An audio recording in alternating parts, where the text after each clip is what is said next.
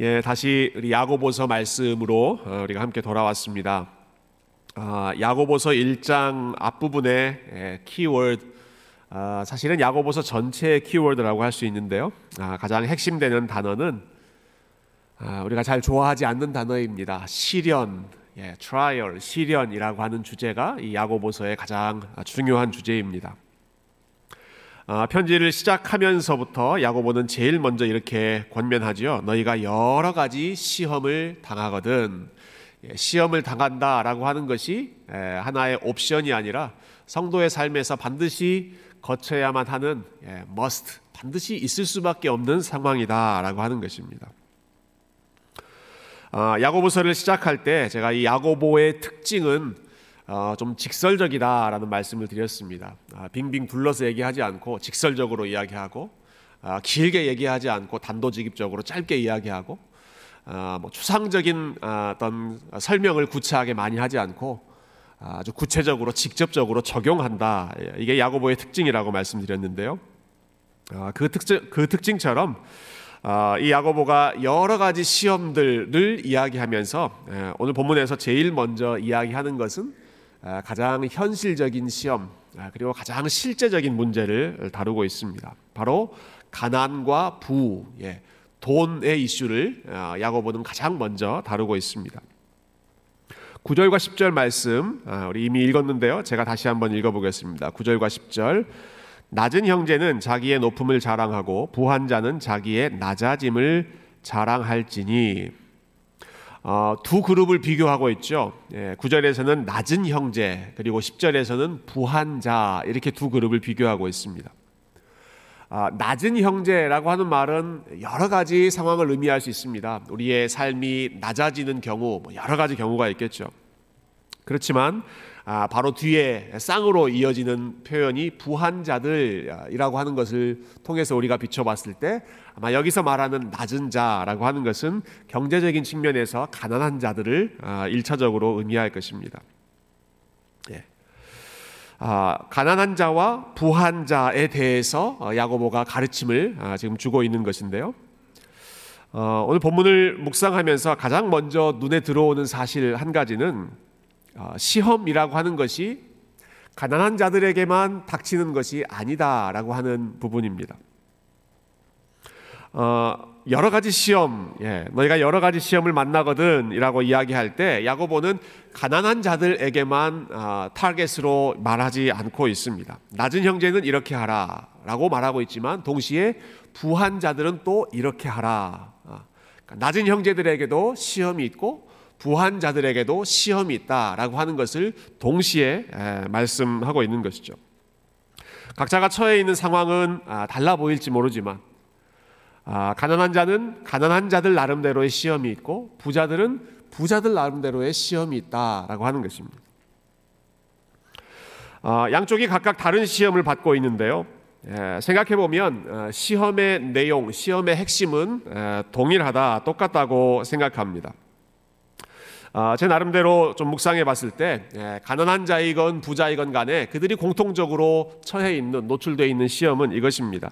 자기가 어떤 존재인지를 아, 즉 스스로의 가치를 평가할 때 본인의 상황에 기초해서 평가하는 것 아, 이것이 가난한 자이건 부한 자이건 동시에 직면해 있는 시험입니다. 예, 다시 한번 말씀드릴게요. 자기가 어떤 존재인지, 자기가 어떤 사람인지, 누구인지 예, 스스로의 value, worth, 가치를 아, 평가할 때 현재 처해 있는 상황, 본인이 경험하고 있는 그 현실에 기초해서 아, 내가 좋은 사람인지 나쁜 사람인지를 평가하는 것. 아, 여러분 이것이 가난한 사람이건 부한 사람이건 똑같이 극복해야 하는 시험입니다. 조금 더 구체적으로 말씀드리죠. 여러분 가난한 사람들은 사회적인 신분이 낮기 때문에 스스로의 가치도 낮게 평가하기가 쉽습니다. 부한자들은 사회적인 신분이 상대적으로 높기 때문에 스스로의 가치를 높게 평가하기가 쉽습니다. 그게 일반적으로 아, 일상적으로 우리가 아, 갖게 되는 생각이죠. 아, 자신들이 가지고 있는 재산이나 혹은 자신들이 가지고 있는 사회적인 지위가 본인들의 value, 본인들의 가치를 보여준다라고 생각하는 것이 일반적으로 세상에서 생각하고 있는 원리입니다. 아, 제가 20년 전에 한국에 있을 때 봤던 아파트 광고 어, 중에 어, 실명을 밝히지는 않겠습니다. 아주 좋은 예, 럭셔리한 아파트를 어, 이렇게 홍보하는데 우아한 음악, 이 다 흐르고 어, 실내에 너무너무 멋있는 예, 그런 가구들 실내 장면을 이렇게 아름답게 묘사한 다음에 예, 마지막에 이런 카피라이트가 나오더라고요. 당신이 사는 곳이 당신을 말해줍니다. 예, 저처럼 이렇게 무뚝뚝한 목소리로 하지 않았습니다. 아주 예쁜 그 성우의 목소리로 당신이 사는 곳이 당신을 말해줍니다. 네, 무슨 말입니까? 내가 내가 어느 어느 정도 아파트에 사느냐, 내가 어느 정도 집에서 사느냐가 내가 누구인지를 말해준다 하는 것이죠. 20년 전에도 그 생각이었고 야고보가 이 편지를 쓰는 2000년 전에도 그 생각이었고 아마 앞으로 20년 후, 2000년 후에도 사람들의 생각은 아, 크게 다르지 않을 것입니다. 내가 어디에 있는지가 내가 어떤 상황에 있는지가 나를 말해준다라고 사람들은 생각합니다. 어, 떤 미국 목사님으로부터 들은 이야기인데요. 굉장히 아, 좀 재미있다, 흥미롭다 아, 생각을 했습니다. 이분은 어, 홈리스들이 주로 모여 있는 다운타운에서도 어, 오랫동안 사역을 하셨고요. 어, 얼번 미션이라고 하죠. 도시 선교를 오랫동안 하셨고 동시에 에, 상대적으로 꽤 안정적인 이 서버브 지역에서도 어, 미국의 이 중산층 이상 예, 백인들이 주로 있는 그곳에서도 어, 또 오랫동안 일반 목회를 하셨습니다. 이런 말씀을 하시더라고요. 내가 양쪽 지역에서 다 사역을 해봤는데 각자 사람들이 예, 좋아하는 메시지가 다 다르더라라고 하는 것입니다. 어, 본인이 다운타운에서 홈리스들을 대상으로 사역할 때는 예, 사람들에게 복음을 전하고 하나님에 대해서 이야기할 때 사람들이 어, 우리는 죄인이기 때문에 하나님 앞에 회개해야 됩니다. 하나님께서 그러면 우리를 도와주실 것입니다. 이 메시지에 대해서는 사람들이 굉장히 잘 반응하고 잘 믿었다고 합니다. 예. 하지만 반대로 어, 복음의 또 다른 측면, 하나님은 당신의 모습 있는 그대로 사랑하십니다. 당신이 어떠한 모습이든 간에, 당신이 아무리 망가졌든 간에, 하나님은 여전히 당신을 사랑하십니다. 이렇게 말씀하면 홈리스들은 아, 고개를 갸우뚱하더라는 것이죠. 자, 자신들의 형편이 어려운 상황이기 때문에 우리는 하나님의 도움이 필요합니다. 하나님 앞에 회개해야 됩니다. 우리는 죄인입니다. 모든 문제의 시작은 죄로부터 비롯되었습니다. 이 부분에 대해서는 오케이, 맞습니다. 동의를 하지만 그러나 하나님께서 우리의 모습이 어떻든 어떤 상황이건 간에 우리를 여전히 사랑하신다.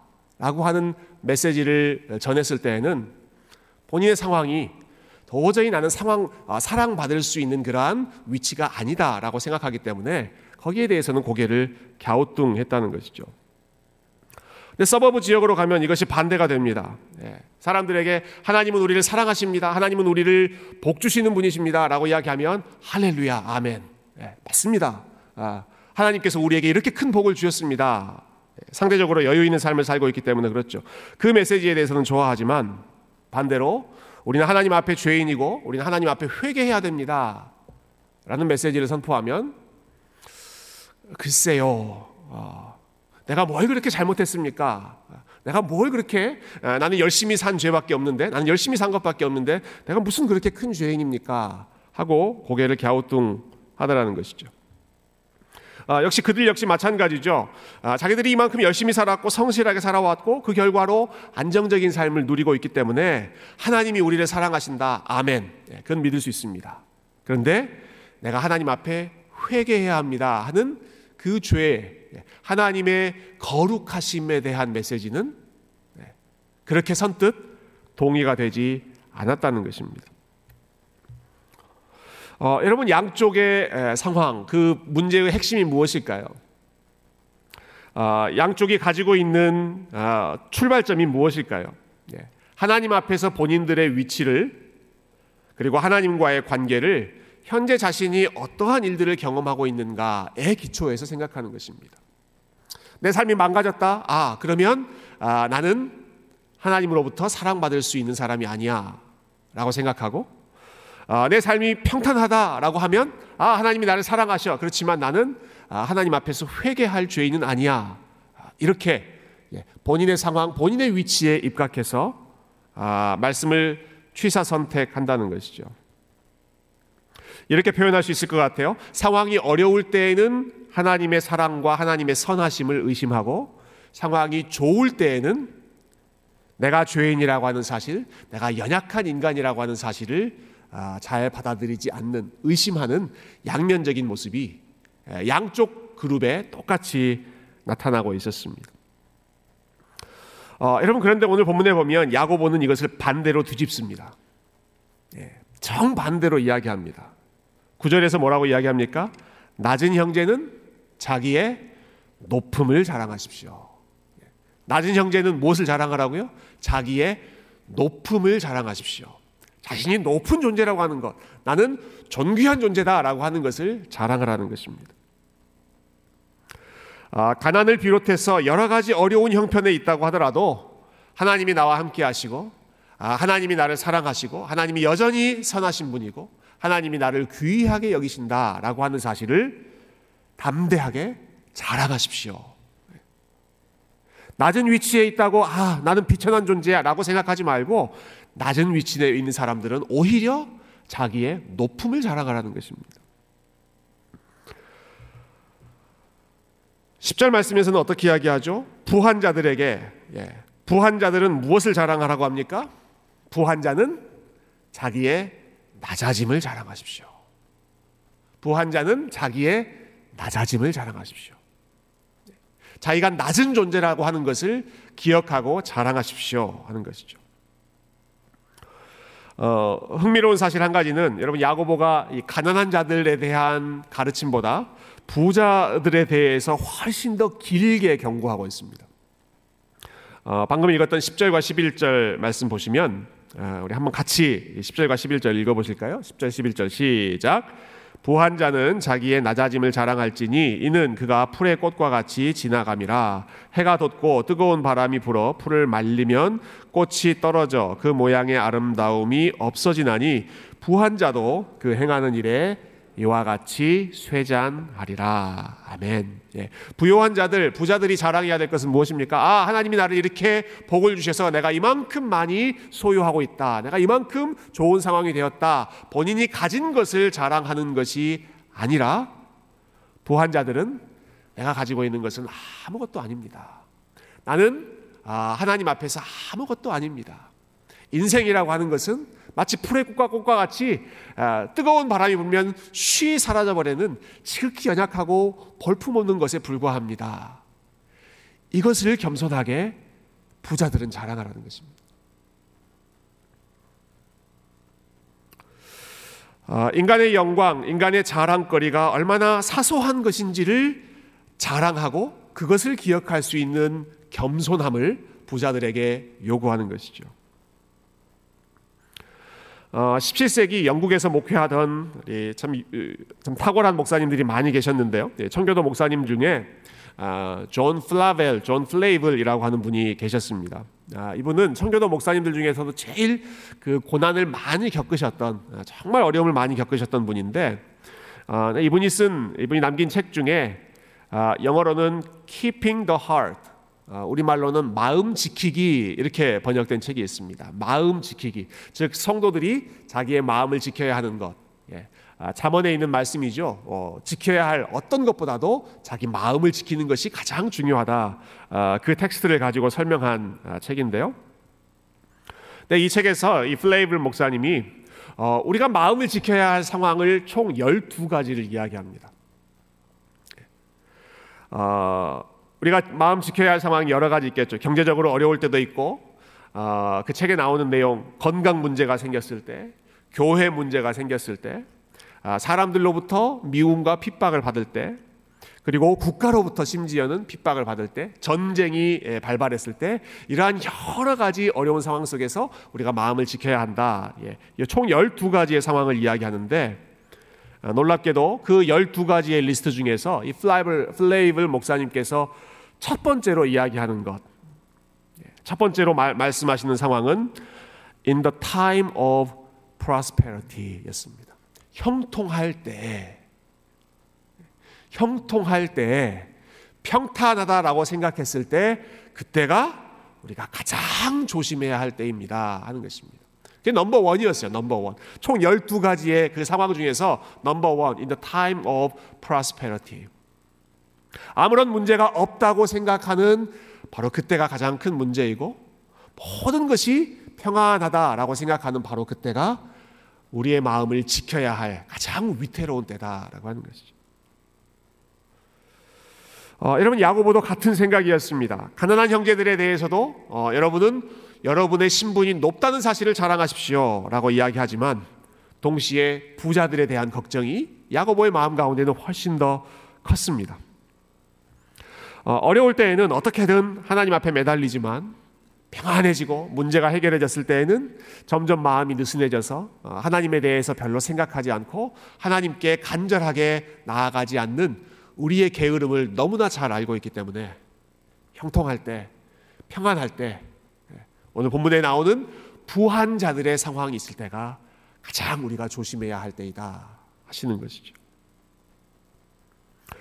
어, 그래서 부유한 자들을 향해서 마치 영원히 잘 살 것처럼 어, 그렇게 착각하지 말고 인생이 풀과 같이 속히 시들어 버린다는 사실을 늘 기억하고 하나님 앞에 늘 그 마음을 지키라고 어, 오늘 본문 아, 야고보가 아, 권면하고 있습니다. 어, 오늘 본문에서 가르치는 이 두 가지 원리를 어, 본인의 삶에서 아주 잘 지키며 살았던 성경의 인물이 있습니다. 아, 자신이 낮아져 있을 때에는 높음을 자랑하고 자신이 높아져 있을 때에는 오히려 낮음을 자랑했던 참 본받고 싶은 그러한 믿음의 사람이 있는데요. 바로 우리가 지난 주일에 함께 살펴보았던 어, 요셉, 예, 요셉의 인생이 딱 여기에 잘 맞습니다. 어, 여러분 요셉의 삶을 보면 아, 요셉의 인생의 초반부는 점점점 밑으로 내려갑니다. 다운, 다운, 다운, 점점 밑바닥으로 내려갑니다. 처음에는 형들이 요셉을 깊은 구덩이에 던져버리죠. 예, 깊은 구덩이에 떨어지는 아, 깊은 나락으로 떨어져 버리는 그 요셉의 상황은 그가 앞으로 경험해야 될 모든 낮아짐의 상황에 대한 예고편과 같았습니다. 노예로 팔렸죠. 억울한 누명을 쓰고 감옥에 갇혔습니다. 계속 낮아지죠. 사람들로부터 오랫동안 잊혀졌습니다. 어, 더 내려갈 곳이 없을 것처럼 여겨지는 정도로 예. 어떻게 저렇게 밑바 어떻게 저, 어떻게 저기까지 내려갈 수 있을까 싶을 정도로 밑바닥까지 내려갔던 것이 아, 요셉의 인생이었습니다. 아, 그런데 놀랍게도 성경은 이 요셉의 상황, 특별히 요셉이 그 낮아졌던 그 상황을 가리켜서 요셉이 비참해졌다, 아, 미저러블해졌다 이렇게 이야기하지 않고 오히려 그 상황에 성경은 요셉이 형통했다 이렇게 이야기합니다. 요셉이 형통했다. 누가 보더라도 지금 비천한 상황이고 가장 밑바닥까지 떨어져 있는 상황인데 성경은 오히려 요셉의 삶을 형통했다라고 이야기합니다. 여호와께서 요셉과 함께 하시니 요셉이 형통했더라 이렇게 이야기하죠. 아, 인간적인 눈으로 본다면 낮을 때까지 낮아져 있는 삶이지만 그러나 요셉의 삶은 형통의 은혜를 누리고 있었다는 것입니다. 하나님이 함께 하셨고 요셉이 하나님 앞에서 살아가고 있었기 때문에 그의 삶은 낮은 삶이 아니라 하나님 보시기에 높아져 있는 삶, 형통한 삶이었다 하는 것이죠. 자, 요셉이 보냈던 시련의 시간이 끝났습니다. 하나님께서 요셉을 이집트의 총리라고 하는 아주 높은 자리로 어, 들어 올려주셨죠. 여러분 그때 요셉이 어떻게 했습니까? 아, 세상적인 기준으로 본다면 요셉은 모든 사람들이 우러러보는 가장 높은 위치까지 올라갔습니다. 아, 그런데 그 높은 자리에 올라갔을 때 에, 요셉은 교만해지지 않았습니다. 자신의 능력, 자신의 지위를 가지고 자신에게 힘든 시간을 보냈던 그러한 사람들에게 복수의 칼날을 휘두르지도 않았고 아, 하나님이 주신 지혜, 하나님이 주시는 은사를 사용해서 여러 가난한 사람들을 살리는 일, 거기에 앞장섰던 사람이 요셉이죠. 아, 특히 우리가 지난주에 살펴본 것처럼 요셉은 본인이 가장 높아져 있는 그 상황 속에 나는 하나님을 대신할 수 없습니다. 라고 믿음으로 고백했습니다. 나는 하나님이 아닙니다. 나는 도저히 하나님의 자리를 내가 차지할 수 없습니다. 그렇게 고백했던 사람이 요셉이죠. 가장 높은 자리에서 본인의 낮아짐을 여전히 지켰던 것입니다. 어, 요셉이 얼마나 하나님 앞에서 자신의 위치를 잘 지켰는지 예, 잘 보여주는 장면이 어, 지난주 주중에 우리 생명의 삶 말씀을 묵상했던 창세기 50장 장면이었습니다. 어, 요셉이 죽음을 맞이하는 장면인데요.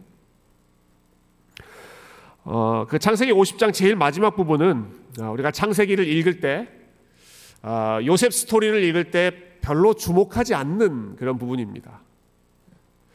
어, 제가 필라델피아에 있을 때 그 가까운 곳에 한 시간 정도 거리에 그 밀레니엄 Theater라고 하는 아주 큰 뮤지컬 극장이 있었습니다. 거기서 이제 성경의 아주 어, 그 중요한 스토리들을 어, 뮤지컬로 어, 공연하는 뭐 2천 명, 3천 명씩 아, 들어가서 함께 보는 그런 공연이었는데요.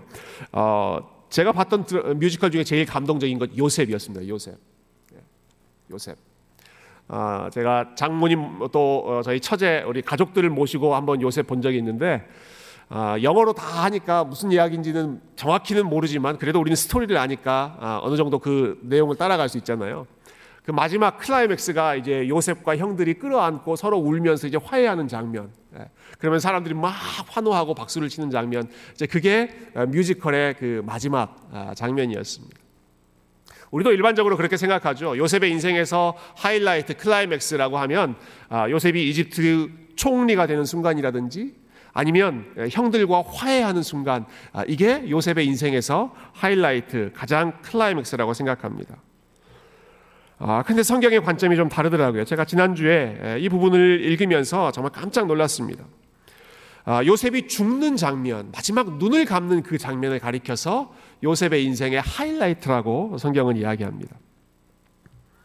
창세기 50장 마지막에 보면 요셉이 이렇게 유언을 남기는데요. 어, 자신을 내가 죽으면 이집트 땅에 나를 묻지 말고 어, 조상들이 묻혀 있는 가나안 땅으로 내 뼈를 가지고 가서 거기에 묻어다오 이러한 부탁을 합니다. 그리고 나서 이제 창세기의 이야기가 마무리되죠. 어, 겉으로 보면 그냥 아 요셉이 어, 고향을 많이 그리워하는 사람인가 보다 아, 그 정도로 넘어갈 수 아, 있는데요. 놀랍게도 성경은 바로 이 장면을 콕 집어서 이것이 요셉의 믿음이었다 이렇게 가르치고 있습니다. 히브리서 11장 22절 말씀인데요. 어, 히브리서 11장 22절 어, 제가 한번 읽어보겠습니다. 믿음으로 요셉은 임종 시에 이스라엘 자손들이 떠날 것을 말하고 또 자기 뼈를 위하여 명하였으며 이렇게 이야기해요. 예. 믿음으로 요셉은 임종시에 이러이러한 유언을 남겼다 하는 것입니다. 자, 히브리서 11장 여러분 잘 아시죠? 소위 믿음장이라고 부릅니다. 믿음장. 성경에서 믿음으로 살았던 사람들의 이야기를 하나씩 하나씩 대표적인 사건들을 언급하면서 아, 브라함은 믿음으로 이렇게 살았습니다. 아, 또 이삭은 믿음으로 이렇게 살았습니다. 모세는 믿음으로 이렇게 살았습니다. 하는 아, 한 사람 아, 한 사람 한 사람의 믿음의 이야기를 아, 열거해 놓고 있는 내용이 히브리서 11장입니다. 어, 여러분 요셉의 믿음에 대해서 우리가 할 수 있는 말이 얼마나 많이 있겠습니까? 그 힘든 고난의 시기를 믿음으로 잘 버텨낸 것 참 대단한 일이죠. 어, 여러분 그 힘든 성적인 유혹에서 순결함을 지켰던 건 놀라운 일입니다. 억울한 누명을 뒤집어 쓰고도 감옥에서도 묵묵히 인내하고 결국에는 믿음으로 이집트의 총리의 자리까지 오르고 그 자리에 올라서도 형들을 심판하지 않고 형들을 화해하고 용서하고 모든 것을 어, 품는 하나님의 관점으로 본인의 인생을 풀어냈던 그 모든 모습. 여러분 요셉의 삶에 믿음으로 살았던 증거가 너무너무 많이 있습니다. 그런데 성경이 요셉이 믿음으로 이런 일들을 했다라고 이야기하지 않고 마지막 마지막 그 장면에 대해서 요셉은 믿음으로 임종시에 자기가 죽을 때 이스라엘 자손들이 떠날 것을 말했고 자기 뼈를 위하여 내 뼈를 여기에 묻지 말고 가나안 땅으로 가지고 가라. 이것 명령한 것이 요셉의 믿음이었다. 대표적인 믿음이었다라고 하는 것이죠. 아니 이게 왜 그렇게 중요한 것인가? 예. 이스라엘 백성들이 이집트에 영원토록 사는 것이 아니라 그 지역을 떠나야 한다는 사실. 요셉 자신의 뼈도 이집트가 아니라 가나안 땅으로 옮기라고 명령한 사실 아, 이것이 아, 요셉의 마음, 아, 요셉의 믿음의 가장 중요한 부분을 보여주기 때문에 그렇습니다. 자기가 결국 있어야 할 곳은 이스라엘 백성들이 결국 있어야 할 곳은 자기의, 자기가 총리의 자리까지 올라가서 아주 떵떵거리며 살았던 이 이집트 지역 여기가 내가 있어야 할 곳이 아니라 하나님의 약속이 시작되었던 곳, 하나님의 말씀이 시작되었던 곳, 하나님과의 관계가 시작되어 있던 곳, 예, 하나님이 말씀하신 그곳, 그곳으로 가는 것이 우리가 궁극적으로 돌아가야 할 곳이다. 바로 그곳이 본인이 모든 일들을 아름답게 이루었던 이집트 땅보다 하나님의 말씀이 있는 그곳이 우리가 우리 모두가 있어야 할 곳이라고 하는 사실을 요셉이 끝까지 끝까지 붙잡았던 것이죠. 그래서 이스라엘 자손들을 향해서도 너희들은 다 돌아갈 것이다 라고 이야기했고 나도 그곳으로 돌아가야 한다 라고 말씀했던 것이죠. 어, 아무리 이집트에서 수십 년간 총리의 자리에 있으면서 가장 높은 자리에 있었다고 할지라도 그러나 요셉이 하나님 앞에서 인간이라고 하는 것은 결국 한갓 흙으로 돌아갈 수밖에 없는 뼈로 돌아갈 수밖에 없는 진토로 돌아갈 수밖에 없는 지극히 연약한 존재에 불과하다는 사실을 끝까지 기억했다는 것입니다. 세상이 보기에는 높은 자였을지 모르지만 아, 요셉은 하나님 앞에서 자신의 위치를 항상 연약한 인간의 위치로 죽을 수밖에 없는 위치로 흙으로 돌아가야 하는 위치로 그리고 결국은 하나님 말씀이 있는 곳으로 되돌아가야 하는 그러한 인생으로 자리매김했던 것이죠. 어, 여러분 이처럼 요셉은 어, 내가 누구인가 자신이 누구인가 하는 자신의 정체성을 본인이 눈에 보는 현실, 본인이 경험하고 있는 그러한 삶의 현실에 기초하지 않고 하나님의 말씀에 두었습니다. 아무리 본인의 삶이 밑바닥까지 떨어져 있는 것 같아도 하나님이 함께 하시고 하나님이 요셉의 삶을 귀하게 여기신다. 그 말씀 때문에 아, 하나님 안에서 형통한 삶을 누렸고 아무리 본인이 사람들이 우러러보는 높아져 있는 자리에 있다고 하더라도 아니 하나님 앞에서 인간은 아무것도 아닌 존재야. 우리는 믿음으로 살아야 돼. 아무것도 아니야. 인간은 순식간에 사라져 버리는 아무것도 아닌 존재야. 끝까지 겸손한 마음을 지켰던 것이죠. 여러분 요셉이 그렇게 살 수 있었던 아, 비결, 아, 끝까지 그의 마음을 지킬 수 있었던 힘은 아, 요셉의 마음 속에 바로 이것이 가장 중요한 원리였기 때문에 그렇습니다. 내가 하고 있는 모든 일을 하나님께서 보고 계시고 하나님께서 알고 계시고 나의 삶을 궁극적으로 평가하고 판단하시는 분은 세상 사람들이 아니라 심지어는 나 자신도 아니라 오직 하나님만 모든 것을 판단하신다. 네. 오직 하나님만 모든 것을 알고 계신다. 그것이 요셉의 마음 가운데, 요셉의 생각 가운데 가장 중요한 부분을 차지했기 때문에 그가 낮아져 있을 때에도 하나님 앞에 서 있었고, 그가 높아져 있을 때에도 하나님 앞에서 자신의 위치를 겸손하게 기억할 수 있었습니다. 야고보 역시 마찬가지였습니다. 네, 오늘 본문 마지막 이 12절 아, 마지막 12절 말씀을 우리 함께 읽고 오늘 말씀을 정리했으면 좋겠습니다. 12절 말씀 우리 같이 읽어보겠습니다. 시작. 시험을 참는 자는 복이 있나니 이는 시련을 견디어낸 자가 주께서 자기를 사랑하는 자들에게 약속하신 생명의 면류관을 얻을 것이기 때문이라. 아멘. 아, 여러분 어떤 사람이 복이 있다고 말씀하고 있습니까? 시험을 피하는 자가 복이 있다라고 말씀하지 않습니다.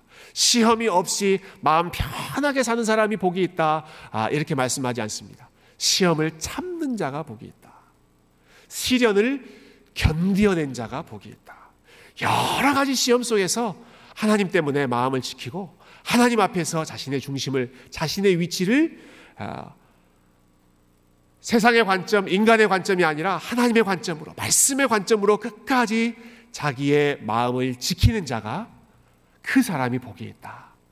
하나님이 보고 계시지, 하나님이 알고 계시지, 결국 하나님께서 모든 것을 공의롭게 아름답게 판단하시겠지.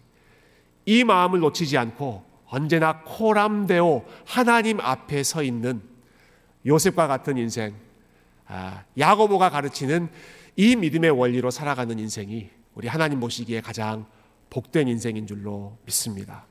시험을 견디어낸 자에게 주시겠다고 약속하신 생명의 면류관. 아, 여러분 이 면류관 우리 하나님의 칭찬, 하나님의 인정을 사모하는 마음으로 저와 여러분의 삶에 일어나는 여러 가지 시험들 속에서 우리가 가난할 때나 부할 때나 우리가 낮아져 있을 때나 아니면 하나님의 은혜로 높아져 있을 때나 언제 어떤 상황에 서든지 우리 하나님 보시기에 신실하게 믿음으로 걸어가는 귀한 주님의 백성들 다 되시기를 주님의 이름으로 축원드립니다. 함께 기도하겠습니다.